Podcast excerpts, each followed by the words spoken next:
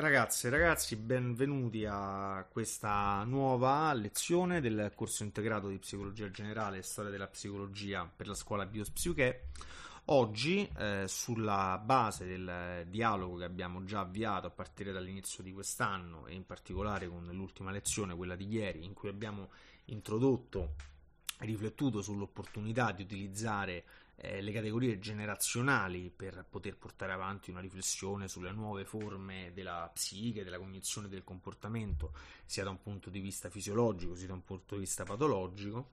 Oggi, come ci siamo anticipati ieri, eh, vorrei portare l'attenzione su uno degli aspetti, a mio avviso, più rilevanti della, delle nuove forme di sofferenza psichica, di disagio mentale, eventualmente anche di malattia mentale, che sembrano essere quelle che eh, contraddistinguono in particolare la generazione che abbiamo definito ieri come generazione Z, cioè le persone nate tra il millenovecentonovantasei e il duemiladieci, quelli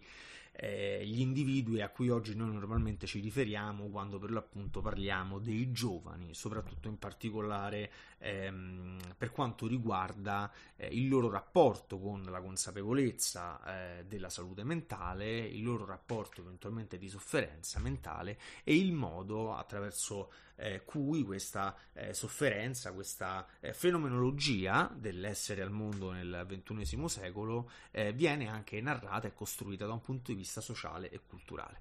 Nello specifico, io oggi vorrei eh, parlare con voi del problema dell'ambiente eh, e in particolare del cambiamento climatico, del modo in cui l'ambiente oggi si sta trasformando per ragioni antropiche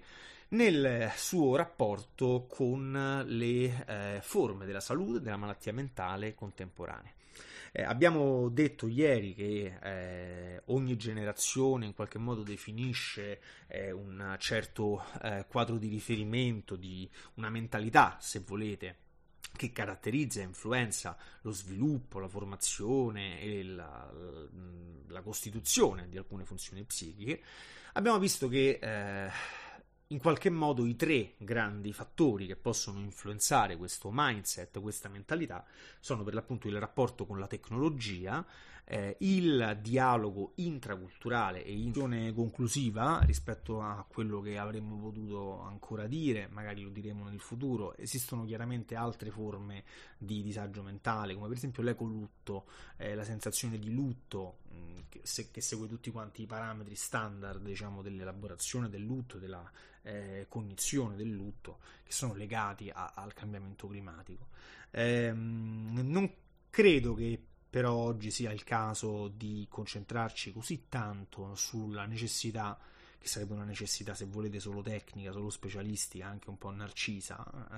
eh, di trovare tutte quante le categorie, di pensare di avere la chiarezza rispetto a delle distinzioni di tipo nosografico. Io credo che in questo momento la cosa più importante sia quella di portare non soltanto nel dibattito pubblico, ma anche e soprattutto nel dibattito scientifico di eh, noi che lavoriamo a titolo teorico, a titolo applicativo nelle scienze della mente,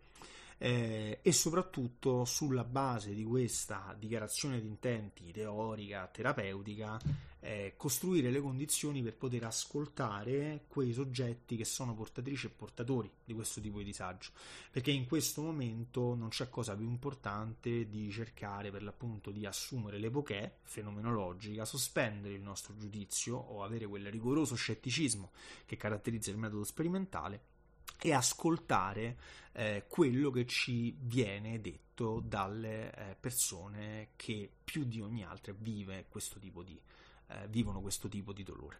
Quindi io vi ringrazio per l'attenzione, spero che questo possa essere la base per delle discussioni future. Vi metterò a disposizione la bibliografia e vi ringrazio, insomma, per, per l'attenzione come al solito. Eh, buona serata.